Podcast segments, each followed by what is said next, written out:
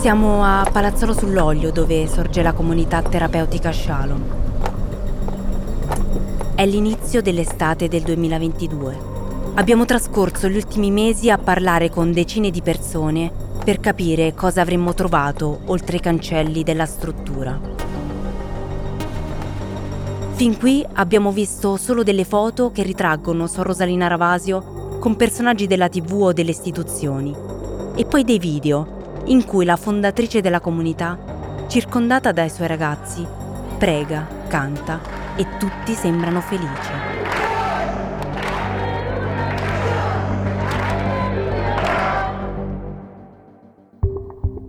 Dopo mesi passati a studiare Shalom, abbiamo capito che l'unico modo per verificare cosa succede qui dentro è infiltrarci nella comunità con una nostra giornalista. Scusi? La comunità Shalom. In fondo, vede dei sei cancelli Shalom. Ma proprio in fondo alla strada. Ah, grazie mille.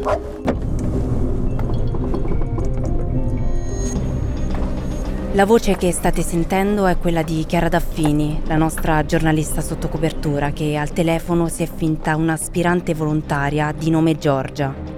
Con una scusa ha preso un appuntamento con Sor Rosalina e tra poco dovrà sostenere un colloquio proprio con lei.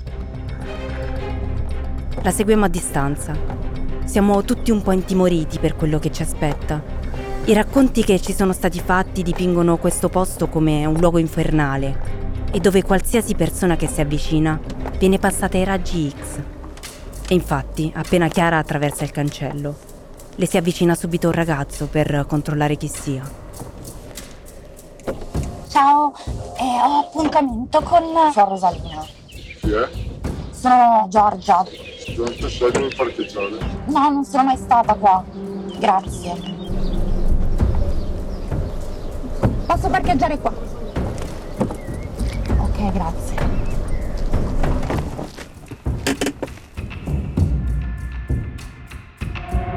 Per avere una prova di quello che succede dentro Shalom, la nostra giornalista ha nascosto un registratore sotto i vestiti. Per questo motivo l'audio a volte è un po' disturbato e dovremo ripetere noi più chiaramente quello che ascolterete. Come alcune delle interviste che avete già sentito, anche le voci delle persone che vivono ancora dentro la comunità saranno camuffate. Mamma mia, permesso, permesso. Che bello, cavoli, quanti fiori. Ci sono le vostre camere.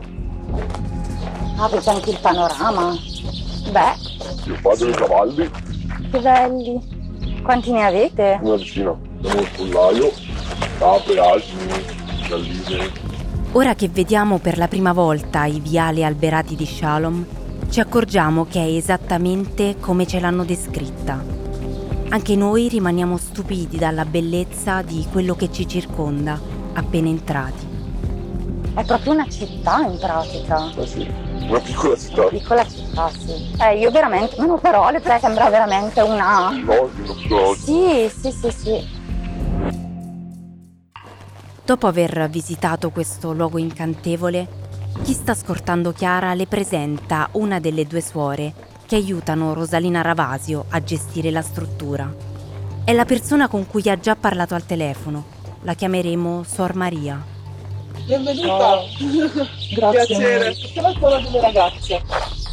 Io sono senza parole, sembra proprio un oasi. Per chi viene qua a fare il volontario così ispira l'armonia, la pace. In realtà per chi c'è dentro non sempre c'è l'armonia e la pace. A volte c'è lo screzio, la discussione, come in tutte le famiglie. Come in tutte le famiglie, dice Suor Maria, qui a volte c'è lo screzio, la discussione. L'armonia e la pace non sempre ci sono. Sor Maria è una giovane donna. La sua chiamata verso Dio, che l'ha portata a consacrarsi e ad entrare in questo posto, è arrivata in un momento di difficoltà personale. Anch'io ero un'anima un po' in pena. Anche lei, come ci racconta, qualche tempo fa era un ospite della struttura. Poi si interrompe. Da lontano, anticipata dall'abbaiare dei suoi cani, sente arrivare la sua superiora, Sor Rosalina. La fondatrice della comunità ci sta chiamando nella sua stanza perché vuole parlare con noi. Io sono Cristiana Mastronicola, giornalista investigativa di Baxter, il team di inchiesta di fanpage.it e questa è Shalom, le terapeute di Cristo. Prega per noi peccatori.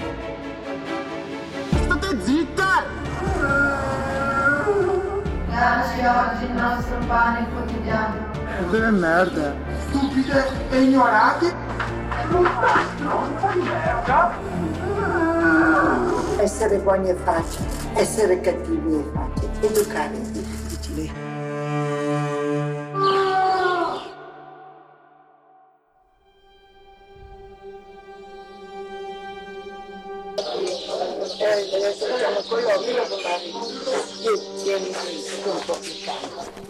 Adesso facciamo un colloquio, vieni dentro che è un po' più calmo, ci dice la suora prima di abbracciarci.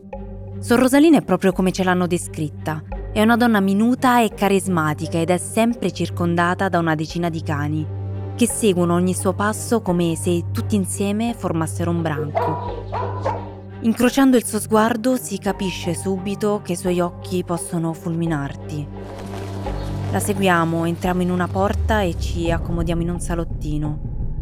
Rosalina vuole indagare su chi siamo veramente. Le raccontiamo una storia di fragilità e riscatto grazie alla fede, una storia inventata ma che pensiamo possa sembrare il profilo perfetto per una seguace di Shalom. Mi chiami? Giorgia, ho incontrato un ragazzo, io mi sono proprio innamorata. Quando poi è scoppiato il lockdown, cioè che, che siamo rimasti chiusi in casa, io già avevo intuito qualcosa che forse non andava, però mi dicevo sempre, ma sì, ma sarà una sera che si vuole divertire con gli amici. Invece poi quando siamo stati chiusi in casa ho capito che aveva un problema con l'alcol e prendeva anche qualche droga, mi vergognavo, però anche la preghiera, cioè insomma, Ti ha allontanato. sì, sì, sì, Rosalina sembra credere alla storia che la nostra giornalista le sta raccontando e per questo invita quella che lei crede essere una giovane volontaria a rimanere dentro la comunità e a dormire nella sua struttura. Fermati stasera. Mangi qualcosa di quello. grazie mille. Che troverai anche tu la tua strada. Sei una brava ragazza. Vedrai che troverai anche tu la tua strada, sei una brava ragazza. Hai fatto un po' la stronza nel innamorarmi in scemo. Hai fatto un po' la stronza a innamorarti di uno scemo. Hai sbagliato lì. Fidati del Signore, che non ti tradisce. Bastano pochi minuti di colloquio perché Rosalina abbia un quadro molto chiaro sulla vita di Giorgia, sui suoi problemi e anche sul metodo che le serve per trovare sollievo, affidarsi a Dio. Così veniamo accolti all'interno della comunità, trascorrendo la prima di tante giornate nell'arco di quattro mesi. In tutto, dentro Shalom, Chiara Daffini trascorrerà 29 giorni e 8 notti nei panni di Giorgia. Dopo essere uscita, è lei stessa a ripercorrere quei mesi dentro la comunità. Dentro la comunità inizialmente davo ripetizioni di inglese a una ragazzina, poi mi hanno dato nuove responsabilità, quindi ho iniziato a fare la maestra d'asilo in un asilo gestito da Suor Rosalina in un paese vicino alla comunità. Quindi di giorno io stavo con i bambini e dal tardo pomeriggio e poi fino alla mattina successiva restavo in comunità con le ragazze. E questo mi ha eh, permesso di stare sempre più a contatto con le ospiti della struttura, praticamente 24 ore su 24 e quindi eh, alla fine mi sono ritrovata a essere parte integrante di questo sistema. Rosalina ci conosce appena, eppure di Giorgia si fida sempre di più, al punto da convincerla a pensare di iniziare un percorso per diventare anche lei una delle suore che gestiscono la comunità, una delle terapeute di Cristo. Se tu pensi di poter cominciare un percorso di consacrazione, se io ti chiamerò dovrai anche tu fare le tue scelte, perché se c'è una chiamata, il primo posto deve stare Dio. Io sono contenta di te, sono contenta che sei costante. Se l'è il Signore che ti chiama, crede che si farà. Grazie, grazie. Cioè, non devi, non devi adesso. Se è il Signore che ti chiama, vedrai che si farà sentire, non devi aver paura, ci dice Suor Rosalina. E così, avendo conquistato la sua fiducia, siamo finalmente liberi di conoscere le ragazze che sono in cura dentro Shalom. Scusate, non mi sono presentata, sono Giorgia. Buonasera. Vi devo dire che mi avrete un po' tra i piedi nel prossimo periodo Sono contenta. perché vado a aiutare all'asilo di, di Palosco e quindi poi siccome è lontanino da casa mia vengo qua con voi dalle 5 del pomeriggio fino al mattino, dormo anche qua, così siamo un po' insieme. Siete contente? Sì. Le persone che sono qui hanno trascorsi di fragilità molto diversi. Nelle settimane a stretto contatto con le ragazze sono proprio loro a raccontarci, mentre siamo in disparte, le ragioni per cui si trovano qui. Ed effettivamente incrociamo storie di depressione, di tossicodipendenza, ma anche di problemi psichiatrici. Qual è il tuo problema? Sono dentro per depressione. Sono dentro per depressione. Questa mia depressione dipende dal fatto che ho fallito l'obiettivo della mia vita. Ero tremendamente. Ero tremendamente dipendente dalla marijuana, 8-9 anni di dipendenza. Ho buttato un sacco di occasioni, specialmente lavorative. Specialmente lavorative. Le persone che sono in comunità Shalom sono qui da diverso tempo, in alcuni casi molti anni. Qualcuno ha anche dimenticato come sia fatto il mondo al di là di questi cancelli. Ed è tanto che siete qua?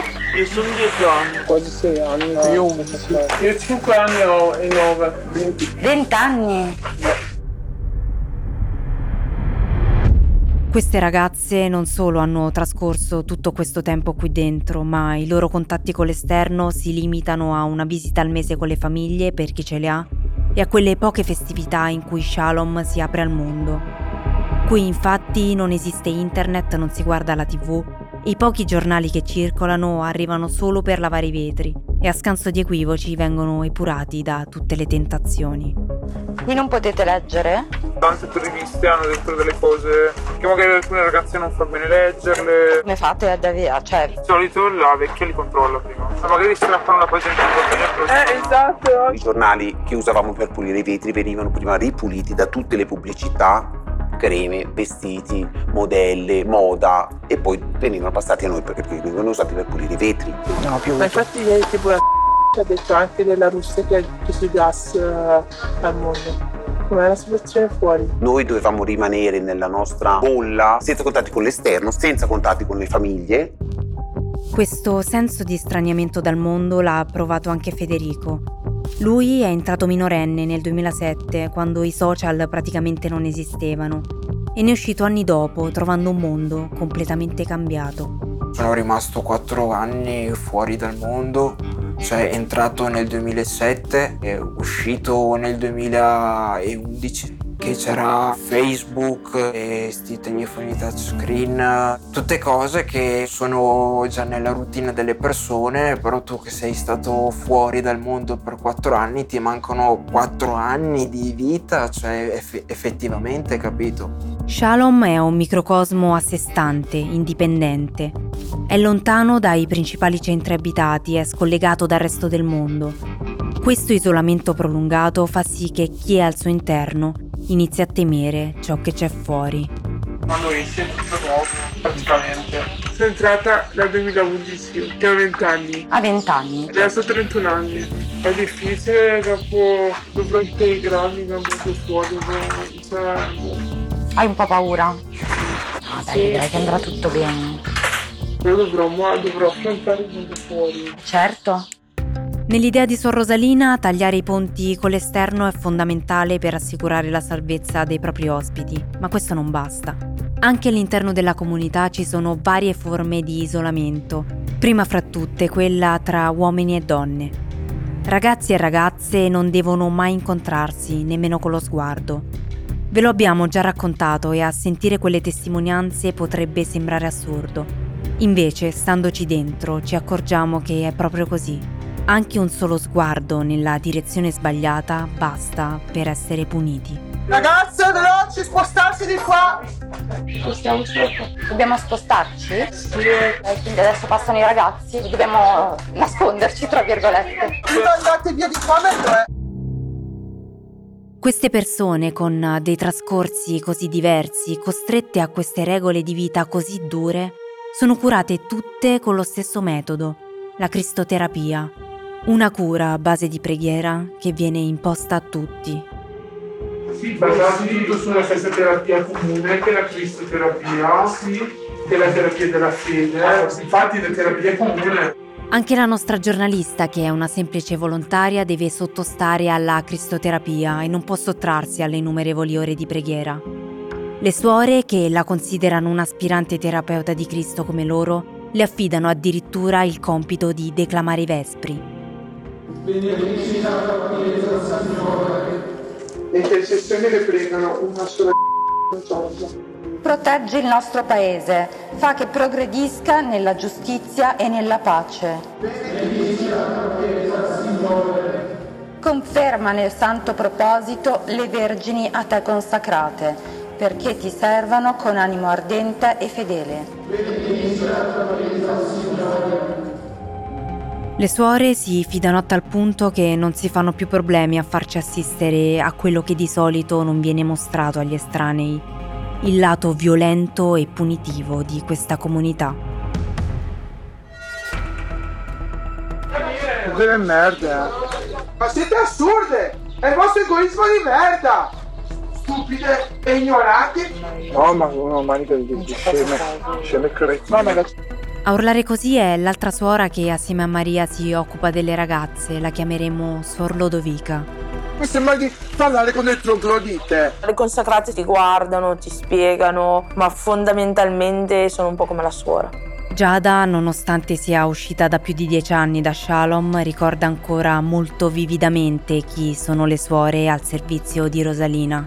All'inizio sembrano tutte dolci, carine, eccetera, eccetera, dopo cambiano totalmente. Le vedi che sono già più sfuggenti, sono un po' più nervose. Se la prendevano con noi, le loro frustrazioni le scaricavano su di noi. Magari dovevano andare a casa, la suora diceva di no, si arrabbiavano con noi. Maria e Lodovica sono delle propagazioni di Sor Rosalina. Parlano con le sue parole, ripetono ormai a memoria gli slogan della comunità. Rispetto a Sor Maria, Lodovica è la più dura, ma proprio per questo sembra la preferita da Rosalina. È lei che la suora superiora sceglie per le manifestazioni pubbliche o per le interviste, ed è sempre lei che, col benestare della suora, irroga le punizioni a chi sbaglia. Giorgia, eh, meglio che preghi giù. Ah, Perché devo fare un intervento adesso. Vieni, andiamo a pregare di là. Prega pure con. Lo sguardo che ha Suor Lodovica mentre ci dice di allontanarci perché deve fare un intervento non lascia spazio a interpretazioni. Ci parla così prima di entrare nel laboratorio femminile, quello che sappiamo essere uno dei luoghi di punizione. Anche se ormai siamo parte integrante di Shalom, quello che sta per succedere evidentemente è troppo anche per noi. Quando torna fuori è lei stessa che ci spiega a tavola cosa è appena successo. Ma cosa è successo prima che ho sentito che... Fare un briefing abbastanza. Ho dovuto fare un briefing abbastanza di ferro. Quando dobbiamo fare gli interventi specifici evitiamo di far stare, perché non è giusto. Puoi trovarti in una situazione che è un po'... No, no, no. Dovevamo fare degli interventi correttivi abbastanza pesanti in laboratorio, quindi ti ho mandato giù a pregare con le altre. Loro sono delle canaglie che cerchiamo di trasformare, da canaglie a ragazze sincere che hanno voglia di riscattarsi e di smettere di fare le stronze e le tossiche. stronze e le tossiche. Questo concetto non è un pensiero personale di Sor Lodovica, è l'impostazione ufficiale di questa comunità. Queste ragazze, di cui in realtà solo alcune hanno dei trascorsi di tossicodipendenza, sono delle tossiche e delle stronze e per questo non meritano nessuna pietà. Però spiace vederle così con gli occhi. Non ti devi dispiacere perché molte di loro sono così perché hanno voluto ridursi così, non sono state sfortunate. Molte sono in comunità perché hanno sbagliato, perché non hanno voluto ascoltare, perché hanno fatto le bulle di tossiche, adesso pagano le conseguenze. Diciamo che bastone e carota? L'educazione è sempre correttiva, no? Quando serve la carezza e quando serve anche il bastone. Non sono degli agnellini, loro sono delle canaglie.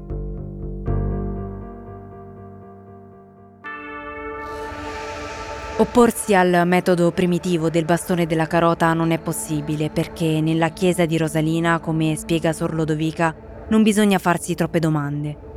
La stessa fede cieca che si deve avere in Cristo è necessario riporla anche nel sistema di Shalom, annullando completamente la propria personalità e affidandosi ciecamente alle mani delle suore. Devi imparare a non pensare con la tua testa, ma devi pensare con la testa delle persone che sono responsabili di questo posto. Quando farai la tua vita fuori avrai forse la testa tua per pensare in maniera giusta e appropriata. Ma finché sei qua non devi portare tu la nave, tu devi essere un passeggero, il timone della nave lo porta qualcun altro.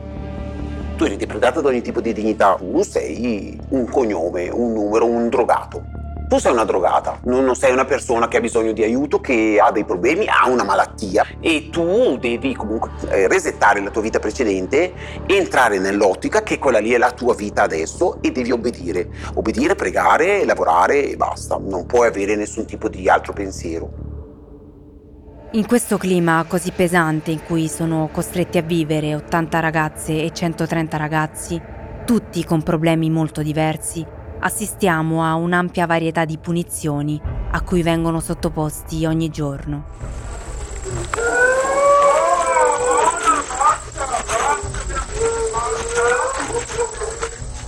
Queste urla che state ascoltando sono di una ragazza che piange e si lamenta perché vuole uscire dalla comunità. In tutta risposta, le responsabili della Shalom la minacciano di picchiarla, innaffiarla con l'idrante e di umiliarla, gettandola nella buca del letame.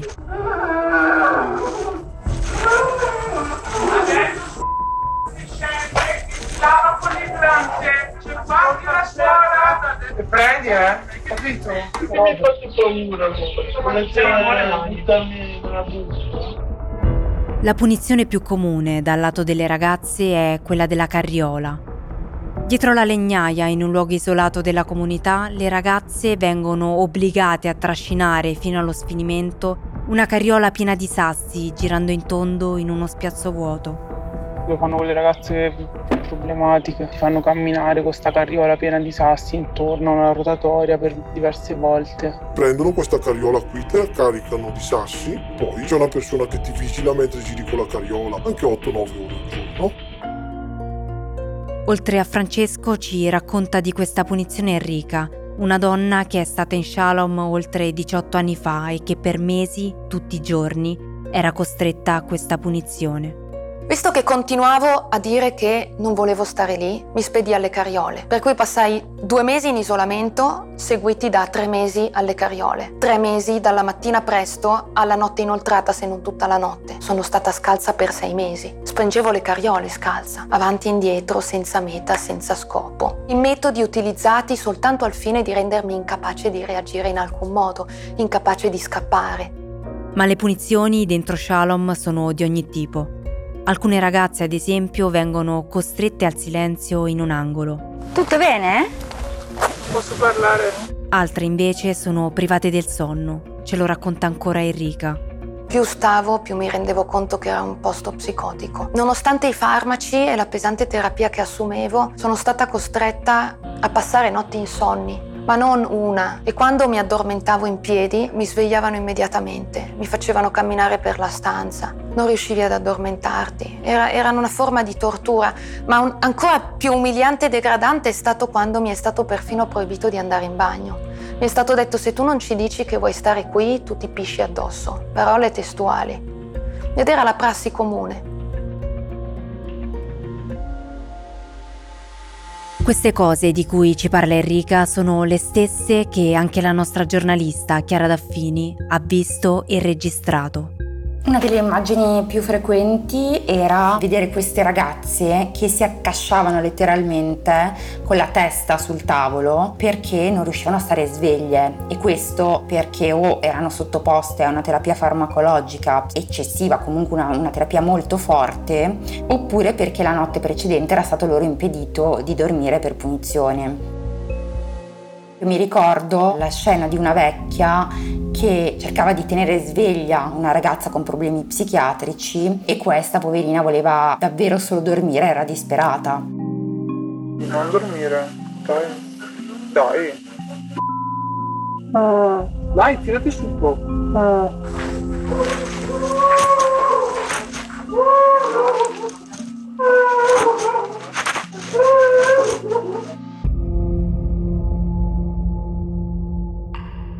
Mentre siamo infiltrati dentro Shalom, assistiamo ad un'altra pratica assurda.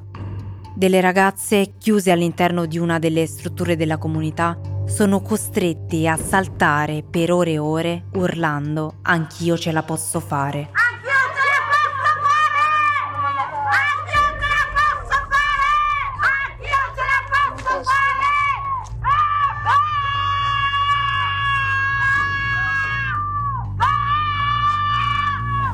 Questo suono accompagna così tante notti in comunità che Fabio sembra quasi sentirlo ancora. C'era anche anch'io ce la posso fare, tipo quella di saltare, che tutta la notte devi saltare e urlare. Tipo noi andiamo a letto alle 11.30 e tu dalle 11.31 fino alle 7 del mattino devi saltare urlando. Anch'io ce la posso fare, anch'io ce la posso fare. E lo faceva con i ragazzi minorenni disturbati con la testa perché lei diceva devo spronarli, no? Così almeno credi in te stesso, si risolve tutto così. Queste pratiche che a noi sono sembrate delle torture sono in realtà strenuamente difese anche pubblicamente da Sor Rosalina come metodi terapeutici. Ma tutti i maggiori esperti che abbiamo sentito hanno molti dubbi. Il fatto di ruotare con una carriola senza senso, con una carriola piena di sassi, le ragazze più problematiche, questo significa che i loro problemi vengono risolti. Insomma, mi pare una cosa assolutamente senza senso. Non c'è nulla di terapeutico in tutto questo. Lui è Tommaso Losavio, un'autorità nel campo della psichiatria.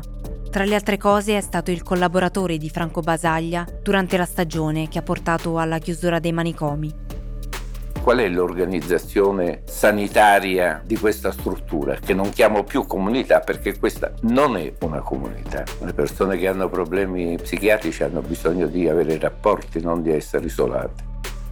Eh, rapporti empatici, rapporti terapeutici, non di essere abbandonati alla solitudine in cui come dire, i problemi dovuti alla loro malattia incombono ancora più pesantemente.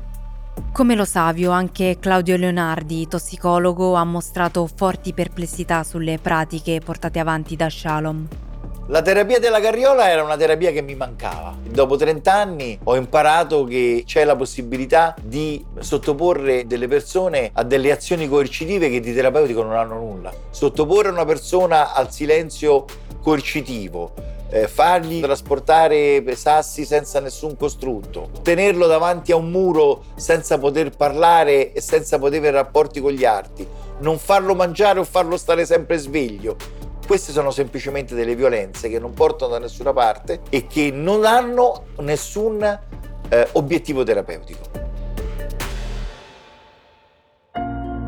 Le responsabili di Shalom, le fedeli collaboratrici di Sor Rosalina, non sembrano però interrogarsi sulla valenza terapeutica di questi metodi, come se il solo fatto di essere finite lì dentro spogliasse le ospiti di ogni diritto, anche il più basilare, quello del rispetto.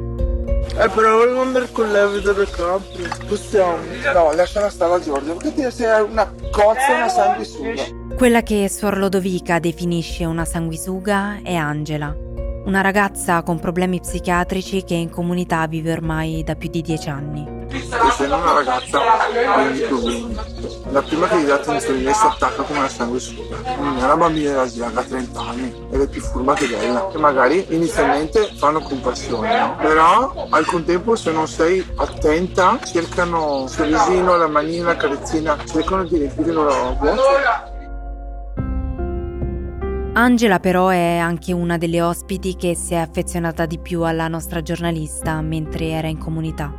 Angela è una ragazza fragile, oltre che per la sua patologia, anche per come viene trattata lì dentro e ha assistito a un vero e proprio accanimento gratuito nei suoi confronti. Per esempio non volevano che passassimo del tempo insieme perché dicevano che se si fosse affezionata a qualcuno non sarebbe guarita in realtà davvero era solo una persona in difficoltà e bisognosa di affetto.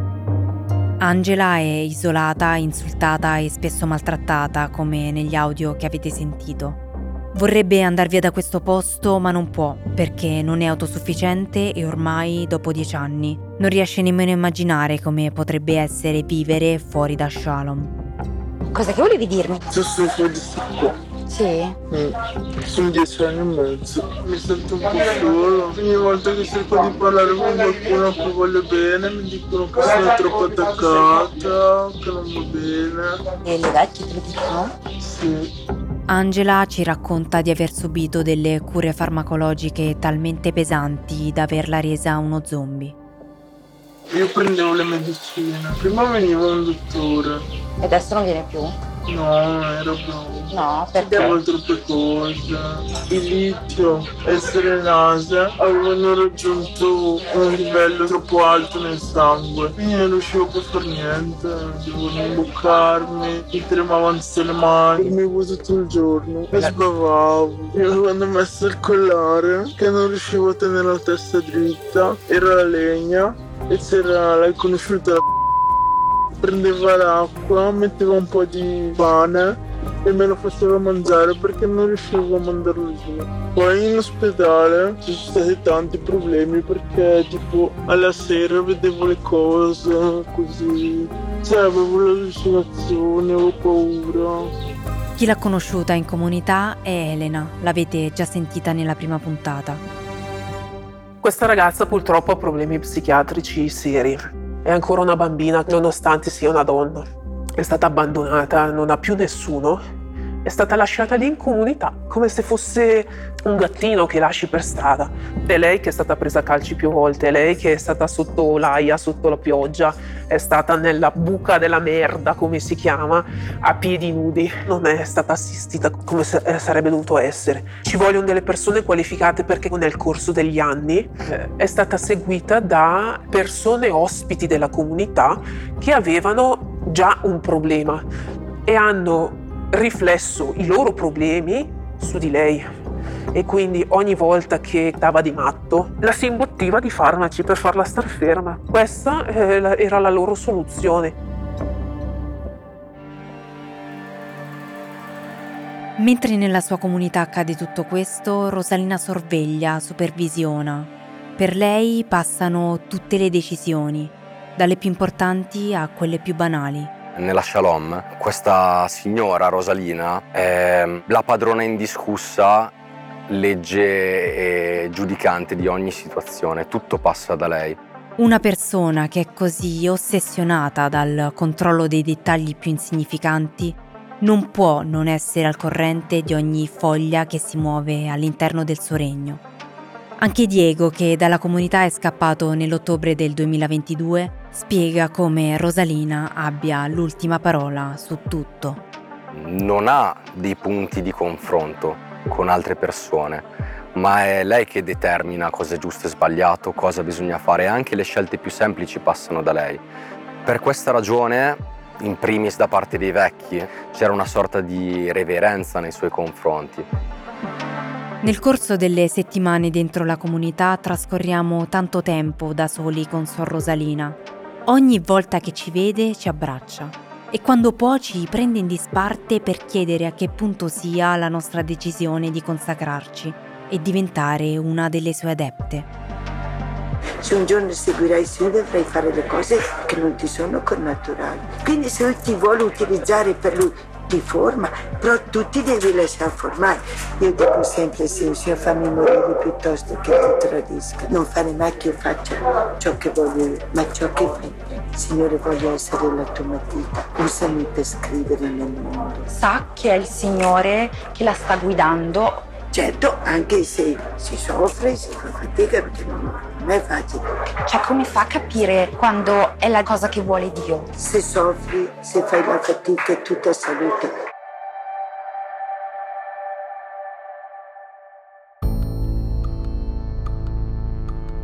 Diventare consacrate significa diventare un'estensione della suora, sposare in pieno la sua filosofia che va molto al di là del comune pensiero cattolico di cui la suora dà una lettura molto radicale. Per questo nei colloqui privati che riusciamo ad avere sempre più spesso con lei, le iniziamo a chiedere informazioni sul suo ordine di appartenenza. Ah, e poi è entrata subito in un ordine. Sono entrata a 21 anni in un ordine, le Orsolini, sono tante le Orsolini, che loro sono molto benestanti e con i poveri. Io ho chiesto tante volte... Io ho chiesto tante volte l'esperienza da fare con i poveri, così loro hanno sempre detto di no. Aiutata da un vescovo che mi conosceva, mi ha detto Rosalina, la tua strada è con i poveri. Ma che, che orsoline erano? E sono tante le Orsoline, non lo dico per estendere. Quando le chiediamo direttamente a quale ordine di orsoline apparterrebbe, glissa. Sembra quasi che non voglia darci troppe informazioni. Però a questo punto ci viene un dubbio. Non la definisco una suora, quanta cattiveria verso i ragazzi, forse non lo capisce neanche lei. Se lo è non lo è, lo sa lei, ma per me non è una suora. Attenti a da cosa si traveste il diavolo, perché il diavolo è l'unico bugiardo del mondo, il diavolo prende i panni di una suora, cioè io non ci credo, però se esistesse si vestirebbe da suora. L'abito delle suore orsoline è in effetti molto diverso da quello che veste Rosalina. Ce ne sono di tanti tipi e colori, ma nessuno di questi prevede una gonna scura e un velo azzurro sulla testa, come quello che Rosalina e le sue adepte vestono. Questa cosa in effetti è strana, ma può trattarsi di una casualità. Però vogliamo capire meglio se dietro le parole di Rosalina ci possa essere qualcosa di non detto. Le orsoline sono tantissime e decidiamo di chiamare tutte le congregazioni delle province di Brescia e Bergamo nella speranza di capire qualcosa di più. Suor? Rosalina Ravasio, non c'è una suora qui che si chiami così. Dov'è che ha detto suora? Rosalina Ravasio. Eh, non le saprei perché qui non, non, non c'è mai stata. Come suora Rosalina Ravasio noi non abbiamo nessuno. Come è possibile che questa suora, che sembra avere così tanti contatti con le istituzioni, sia così famosa eppure del tutto sconosciuta alle altre suore che operano a pochi chilometri da lei. Per avere una risposta che possa fugare tutti questi dubbi, chiamiamo anche la Curia diocesana di Brescia, sotto la quale dovrebbe ricadere la supervisione dell'operato della comunità. Pronto Curia diocesana? Io ho fatto una ricerca nella nostra anagrafica, la suora è sconosciuta. Non risulta nei vostri elenchi per No, capirci. noi non, è- non è a Brescia, non figura a Brescia. Anche se opera comunque nella provincia di Brescia? Non lo sappiamo dove opera, non sappiamo chi è.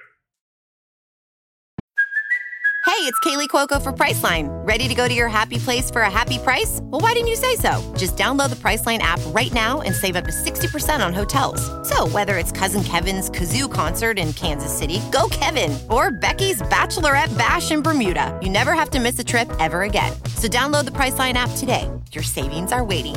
Go to your happy place for a happy price. Go to your happy price, Priceline. Shalom, le terapeute di Cristo è un podcast investigativo di Baxter, il team d'inchiesta di fanpage.it. Scritto da Luigi Scarano, Sasha Biazzo e Cristiana Mastronicola.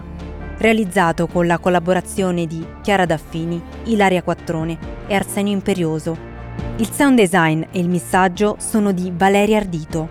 Le musiche e la sigla di Mattia Bonifacino.